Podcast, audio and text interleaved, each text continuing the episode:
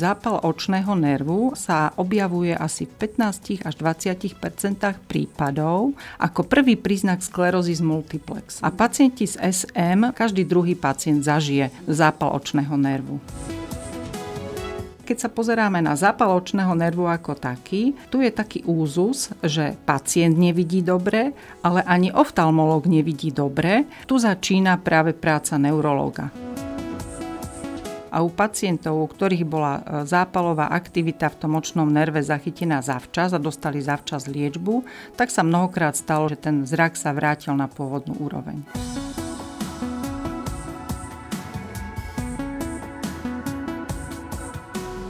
Dobré zdravie je silné zdravie a silné zdravie je zdravisimo. Ochorenie skleróza multiplex sa u mnohých pacientov prejaví poruchou zraku či zahmleným videním. Mnohokrát sa pacienti a odborníci môžu domnievať, že ide len o zápal očného nervu, ktorý so samotnou SMK ale môže súvisieť. O problémoch so zrakom pri diagnóze skleróza multiplex sa dnes budeme zhovárať s našou vzácnou hostkou, pani docentkou Emou Kantorovou z Neurologickej kliniky Univerzitnej nemocnice v Martine.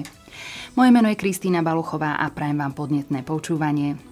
Mediálnym partnerom podcastu je online magazín plný Elánu, kde sa dočítate o zdraví a o mnoho viac. Dobrý deň, pani docentka, vítajte u nás v štúdiu. Ďakujem veľmi pekne za privítanie.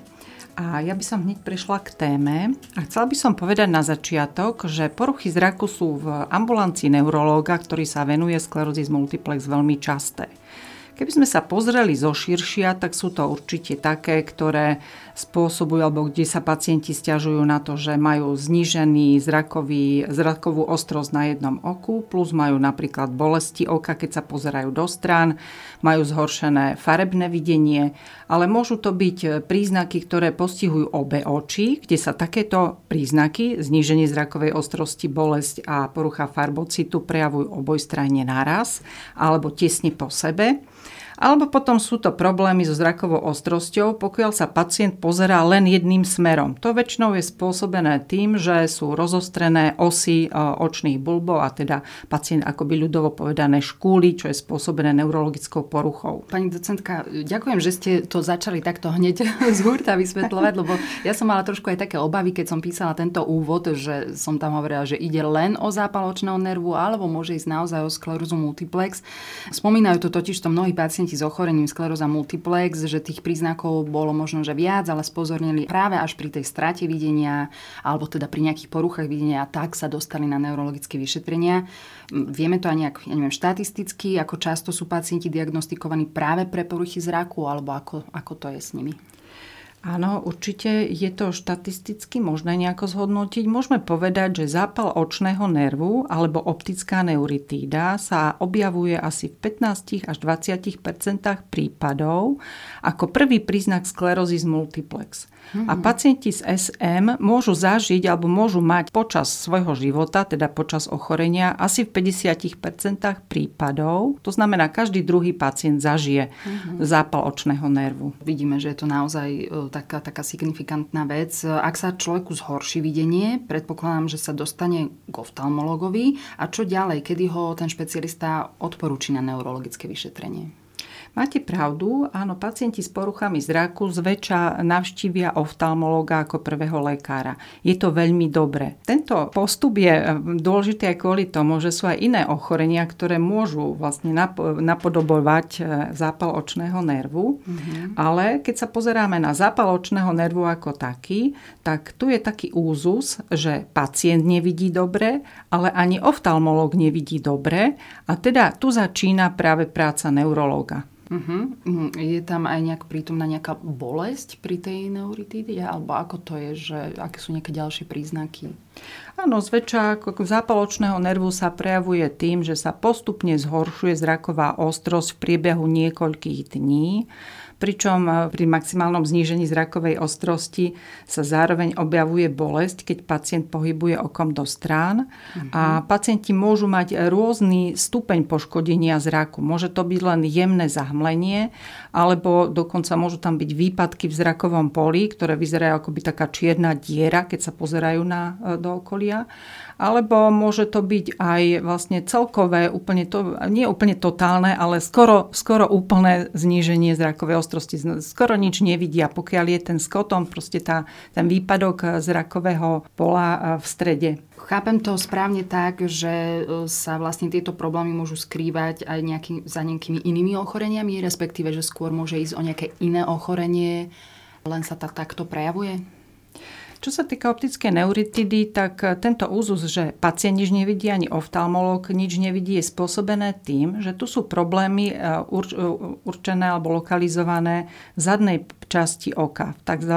retrobulbárnej časti oka, to znamená za očným bulbom. A e, tu vlastne očiar nedovidí do tejto oblasti, mm-hmm. preto je potrebné urobiť ďalšie vyšetrenia. Napríklad e, taká moderná oftalmologická metóda je optická koherentná tomografia, ktorá vie zobraziť e, priemer toho očného nervu na pozadí alebo sú to potom ďalšie neurologické testy, ktoré to pomáhajú odhaliť. Ale samozrejme poruchy zraku môžu byť spôsobené napríklad aj migrénou. Hej. Poznáme mm-hmm. oftalmickú migrénu, kde však túto zníženie zrakovej ostrosti trvá len niekoľko minút, maximálne jednu hodinu a už ďalej nepokračuje. Takže toto napríklad je tiež potom práca neurologa rozlíšiť jednotlivé diagnózy. Uh-huh, uh-huh. Ako ste to vy tak pekne označili, že oftalmolog to nevidí, hej, že tam uh, už to rieši uh, neurolog. Predpokladám, že potom ten pacient sa dostane ku vám. Uh, poďme ešte trošku ale hlbšie, že uh, prečo je práve zrak napadnutý? Asi na to nie je celkom priestor v ambulancii o tom debatovať, ale prečo sa to prejaví práve tým zrakom? Čo sa deje pri skleróze multiplex? No, to je veľmi dobrá otázka, pretože ako som povedala, problémy so zrakom pri optickej neuritíde začínajú práve za okom. V tejto oblasti e, idú spoločne vlákna očného nervu a v tejto oblasti sú obalené obalom, ktorý sa nazýva mielin.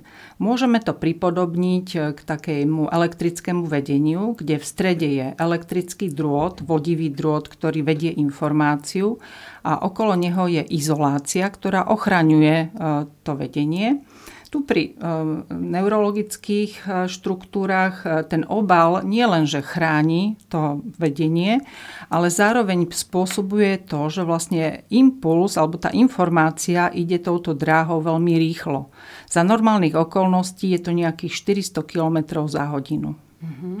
Prípade, že sa ten obal poškodí a vznikne demyelinizácia, čo býva práve pri autoimunitných zápalov očných dráh a očných nervov, tak sa radikálne spomalí vedenie e, touto dráhou. Môže to byť až stonásobne pomalšie a tým pádom ten prenos vzruchov, to znamená nejakých zrakových podnetov do mozgu, je tak spomalený, že mozog vlastne nevidí to, čo vlastne oko by malo preniesť. Uh-huh. Milí poslucháči, my sa zhovárame pani, s pani docentkou Emou Kantorovou práve o ochorení skleróza multiplex a problémoch so zrakom. Uh, predstavme si, že teda sa ten pacient dostane ku vám, už vieme teda, že je to pravdepodobne súčasť aj nejakej možno tej diagnostiky a zistí, že to ochorenie má. Trpia pacienti s SMK aj ďalej nejakými poruchami videnia, ak sú napríklad zaliečení a ak áno, ako sa to rieši? Ehm, je dobré, aby optická neuritída alebo zápal očného nervu bol spozorovaný skoro a bol diagnostikovaný správne. A prvá voľba liečby sú e, kortikosteroidy, čo sú silné hormonálne lieky, ktoré je potrebné podávať do žily ako infúzie. E, táto liečba má šancu e, zlepšiť stav pacienta a vlastne pomáha tomu, aby sa ten nerv regeneroval a to vlákno, aby sa obnovilo na svoju pôvodnú hrúbku.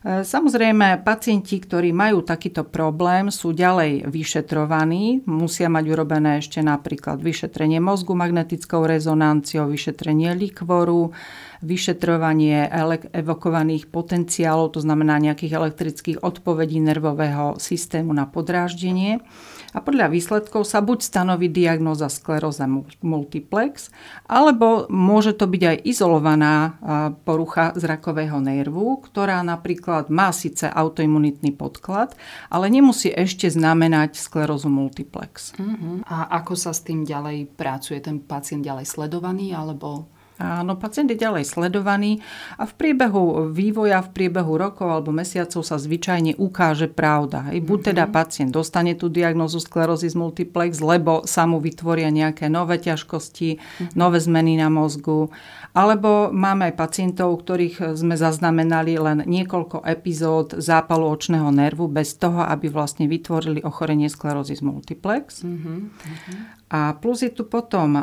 ďalšia skupina pacientov, ktorí môžu mať e, autoimunitné ochorenie oka, ale nie je to priamo neurologické ochorenie, ale býva poškodená akoby predná časť oka. To znamená živnatka, dúhovka alebo aj e, vlastne retina hej, a mhm. sietnica.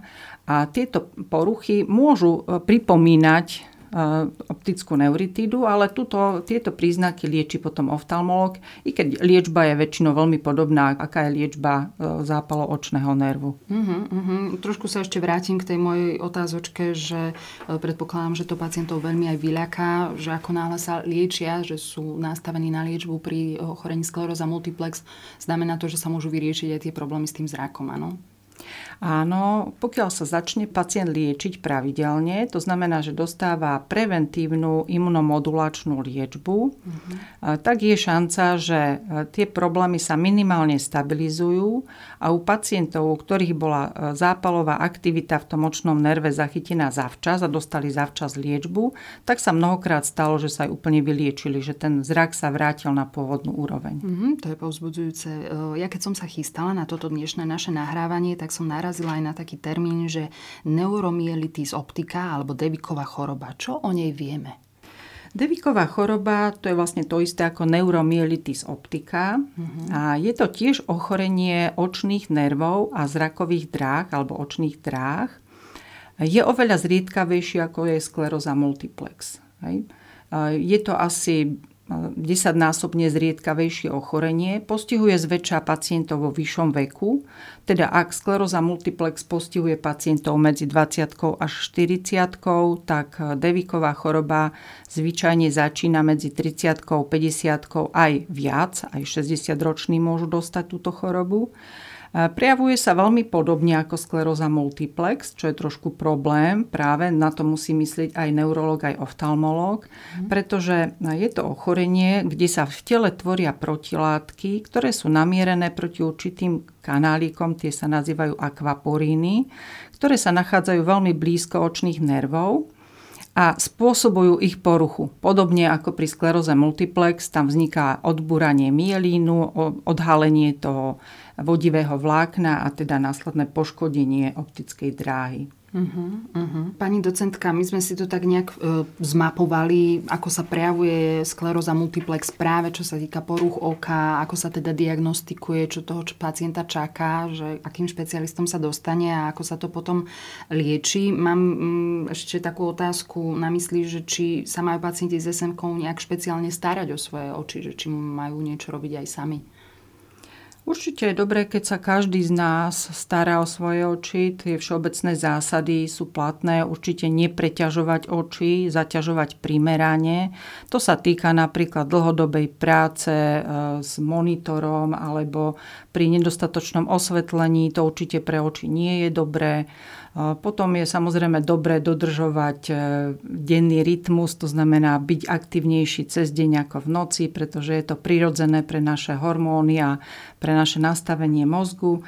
A potom samozrejme, pokiaľ je potrebné, tak využívať okuliare, to znamená, ak máme nejakú tzv. refrakčnú vadu, to znamená, máme nejakú poruchu, ktoré je možné korigovať okuliarmi, tak tie okuliare treba nosiť e, v primeranom rozsahu za primeraných okolností. Mm-hmm, tam asi treba aj tak nejak postrehnúť, aby to bolo, mm, ja si spomínam, keď som bola menšia, že sa tak hovorilo, že až tak to toľko doostrí, asi to nie je úplne najlepšie to nechávať až na taký doraz, že? Mm-hmm. Ako to vnímate? Tak čo som počula, tak očiari odporúčajú určité cvičenie oča, mm-hmm. očí alebo e, vlastne zlepšovanie zraku pomocou takých cvikov. Očná joga, myslím. Očná joga. Robí sa to aj tak, že pacient si zakrie jedno oko a snaží sa zacieliť svoj zrak na blízke a potom na vzdialenejšie predmety a potom vymení a to isté robí aj druhým okom A samozrejme toto robí za rôznych alebo v rôznych miestach, napríklad v budove vnútri, ale potom aj vonku.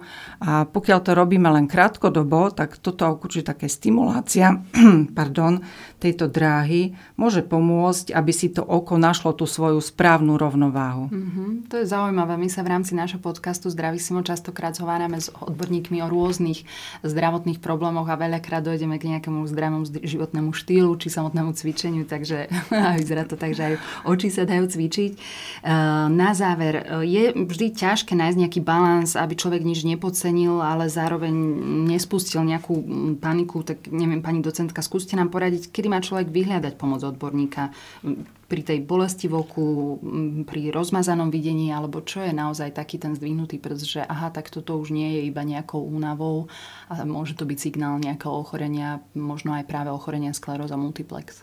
Navštíviť lekára je dobré vtedy, keď naozaj ten zrak sa horší. Keď máme pocit, že zo dňa na deň vidíme horšie a horšie, slabšie, môže to byť aj záležitosť jedného oka. Vtedy je dobré naozaj ísť za oftalmologom, prípadne neurologom a doriešiť, že o čo sa jedná. Ale aj v prípade, že trpíte napríklad tou krátkodobou poruchou zraku spojenou s bolestiami hlavy, mm-hmm. čo vlastne nazývame migrénou, mm-hmm tak aj vtedy je dobré navštíviť neurológa, pretože e, tu za tým sa môže e, skrývať jednak toto ochorenie, ale v určitých prípadoch, hlavne u starších ľudí, e, toto môže byť aj signál cievnej mozgovej príhody, mm-hmm. hej, alebo teda poškodenia ciev. V tom prípade migrény je tu možné nasadiť liečbu, ktorá zmierní a zlepší zrak a pomôže zabezpečiť, aby sa to neopakovalo prípade, že sa jedná o cievne poškodenie, tak je dobré o tom vedieť skôr a urobiť určité zabezpečovacie preventívne procedúry, aby to naozaj nevyústilo v nejakú závažnú poruchu, či už zraku alebo iných telesných funkcií. Mm-hmm. Ďakujeme vám veľmi pekne, pani docentka, za váš čas, všetky informácie a prajme veľa zdaru do budúcna. Ďakujem pekne. Milí poslucháči, naše dnešné Zdravisimo sa končí. Odporúčame vám aj naďalej sledovať stránku www.smassistent.sk, kde nájdete aktuality týkajúce sa manažmentu liečby roztrúsenej sklerózy a tiež články od ďalších odborníkov. Budeme radi, ak naše Zdravisimo odporúčite aj svojim priateľom. Náš podcast si viete prehrať aj v Spotify a ďalších podcastových aplikáciách a sledovať nás môžete aj na facebookovej a instagramovej stránke Zdravisimo podcasty o zdraví. Majte pekný deň a do počutia. Mediálnym partnerom podcastu je online magazín plný Elánu, kde sa dočítate o zdraví a o mnoho viac. Podcast vznikol s podporou spoločnosti Roš. Kód MSK 0000 1201